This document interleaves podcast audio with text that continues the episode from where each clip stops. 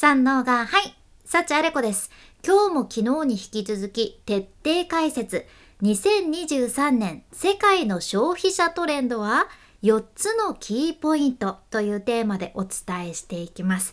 メタ社が出された2023年のトレンドレポート第2弾から今年の最新トレンド4つのテーマに分けてご紹介してきてます。もうね、長いレポートを私なりに要点だけギュッとまとめまして分かりやすくお伝えしよるけん、ぜひ参考にされてみてください。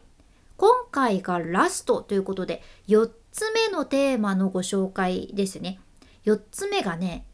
進化する価値観なんです。もう今世界中の人たちの価値観が変化してってますよっていうことですね。うん、でねこれ世界の74%の消費者が再生可能エネルギーとか持続可能なエネルギー源を見つけることが重要であると回答されてるそうで、うん、やっぱり世界的に消費者もブランド側も地球環境のことをしっかり考える方にシフトしてってますよね。うん、でもちろんそういった地球環境に対する価値観っていうのも含めてなんやけどここで押さえておきたい3つのポイントがありまして。1つ目がね趣味なんですね。人間の趣味です。人間の趣味って言い方あれやけど、まあ、最近は特にその趣味とか自分の好きな分野での活動というのが一人一人のライフスタイルの一部になってるんですね。でこれ世界の調査では4分の1の人が過去6ヶ月の間に新しい趣味を始めたと回答してるそうじゃ今聞いてくださっているあなたはどうでしょうか？この半年ぐらいで何か始められました？私はね韓国語と中国語の勉強をね趣味で始めとるっちゃけど世界の4分の1って結構すごいんやないかな。うん、で SNS 上でもねいろんな活動を楽しんでる人たちがいてそのヨットに車輪がついた感じのランドセーリングっていうのを楽しむ人とかあとはもうめちゃくちゃ時間使って切手を集める人とかね もういろいろいらっしゃるんですよ。でも世代別に見るとその趣味っていうとね世界的にはやっぱり Z 世代というのが分かりやすくて Z 世代はねエンタメとか自己表現とか心の健康のためにスキンケアとかメイクアップとかフィットネスをするのが人気だそうです。うん、でそういった趣味を SNS でシェアする時はやっぱりね信頼できるかどうか信頼されるものかどうかというのがすごく見られていてここ何年でねハッシュタグのフォトダンプというのをつけて投稿するのが増えたっちゃけどこのフォトダンプというのはこのフォトは英語で写真っていう意味でダンプは捨てるとか放出するっていう意味があるけんつまりフォトダンプっていうのはね撮りためてた写真をまとめて SNS に投稿するっていう意味合いで使われる言葉っちゃね。これってその昔のインスタみたいにもう完璧に作り込んだパーフェクトな写真とかその加工しまくって作り込んだ写真とかでいい感じの写真をその中からまた選び抜いていいものだけ投稿するっていうよりは自然に撮影したもの、うん、そのそのまま？もう面倒だからありのままでもうまとめてパッてインスタで投稿するねという感じで何て言うのかな？フェイク感ではなくて本物感があるんよね。そうなんです。このフォトダンプっていうのは本物感があるじゃん。やけそういう価値観からこのハッシュタグが流行ったっていうのもあるんですよね。で今 SNS で特にその趣味の分野でどんなキーワードが伸びてるのかっていうとトップロープクライミング。これがインスタで512%伸びてますね、うん、トップロトップロープクライミング。結構人気です。あとはスタンプコレクティング。これがつまり切手集めやね。これがインスタで403%伸びていてあとはサウンドアート。サウンドアートは耳で聞くっていうことにフォーカスして表現されたアートのことなんやけど、まあ、これが Facebook で340%伸びとるじゃね。であとはアメリカンコミックブック。アメコミが Facebook で323%伸びていて。あとねこれがねへーって思ったっちゃけど甲府ボール。甲府ボール。バスケットボールとはちょっと違うんやけど何ていうかバスケのゴールの後ろに板がないバージョンみたいな感じのバスケットにボールを入れるのを競うスポーツがあるんよね。その甲府ボールがインスタで210%伸びてるんよね。いろいろ、うん、今高まってる趣味がいろいろあるんけど何か気になったものありました？いや個人的には切手集めってさ昔からあるけどいやマジで根強いなーって思って。ずっと世界で人気っていうことやん。それだけ人を熱狂させるものが何かあるんやろうなって思っちゃうけどみんな一人一人自分の趣味を楽しみながら、まあ、例えばその甲府ボールとかトップロープクライミングのスキルとかをリールで投稿したりしてみんなにシェアしてる状況っていうことですね。でポイント2つ目に移りましょう2つ目がねレトロです懐かしいものってどんな時代も強いんやけど80年代90年代2000年代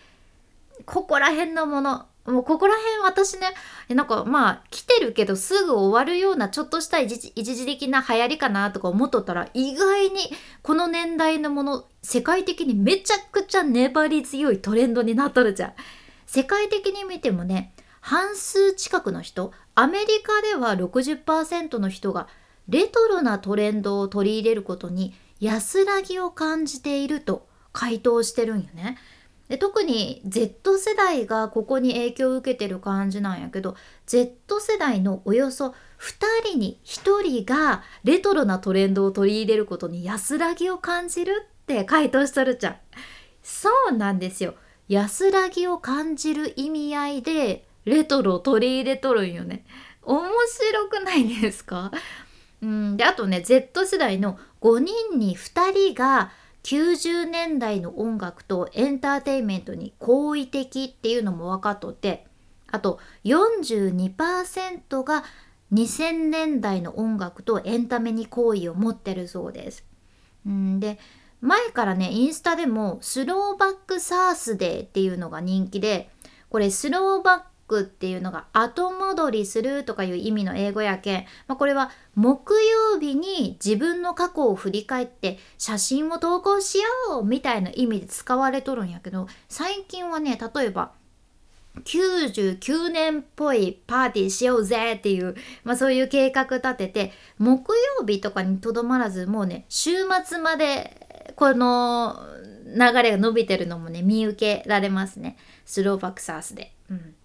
SNS でも、まあ、今スマホを使わずに昔からあるデジカメ、まあ、コンパクトカメラで撮影するのも人気やし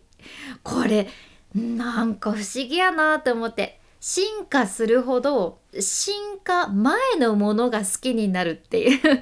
人間って面白くないですか？いやある意味これが人間らしさなんかなとか思っちゃうけど、まあ、とにかくこれからも80年代90年代そして2000年代は要チェックという感じですね、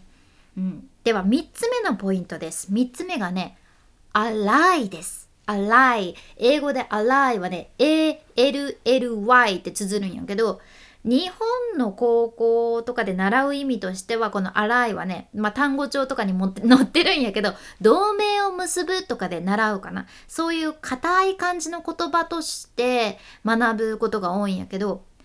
今の時代ネットとかで使われてる意味ではねちょっと違うニュアンスでここ何年で出てきてる「ally」っていうのは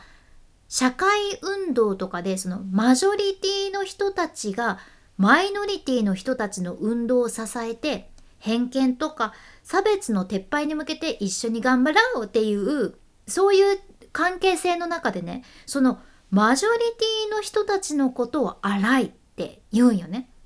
まあ、つまり具体的に言うと例えば LGBTQ+ の人たちを支える運動をみんなでしてるんだけどその中の自分は LGBTQ ではないんですけれどもそういう方々を一緒に応援しますっていう人たちそういったマジョリティの人たちを荒いっていう感じなんです。うん、で今世界は人として何か守るべきものっていうのにみんなが心を動かされていてここがねかつてないほど急速に変化してるっていうことじゃね。以前はマイノリティの人たちが当事者だけで団結して世の中を変えようとしてた動きやったんやけど今はマイノリティとかマジョリティとかもそんなん関係なく人としてこうだよねここは守るべきだよねっていう同じ価値観を持った人たちでみんなで団結するっていう動きなんです。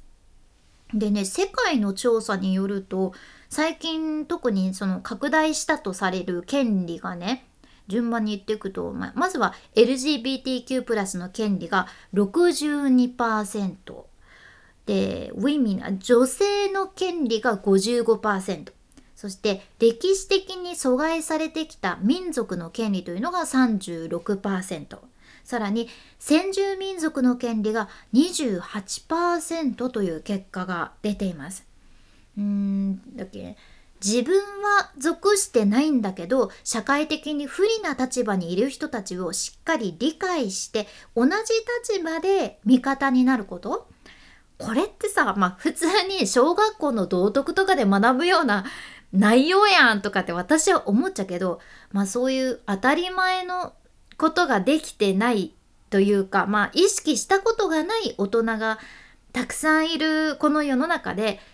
あなたはどう思いますか？どういう行動をこれから取りますか？っていうのを投げかけられてるような、そんな、うん、トレンドだなって思いました。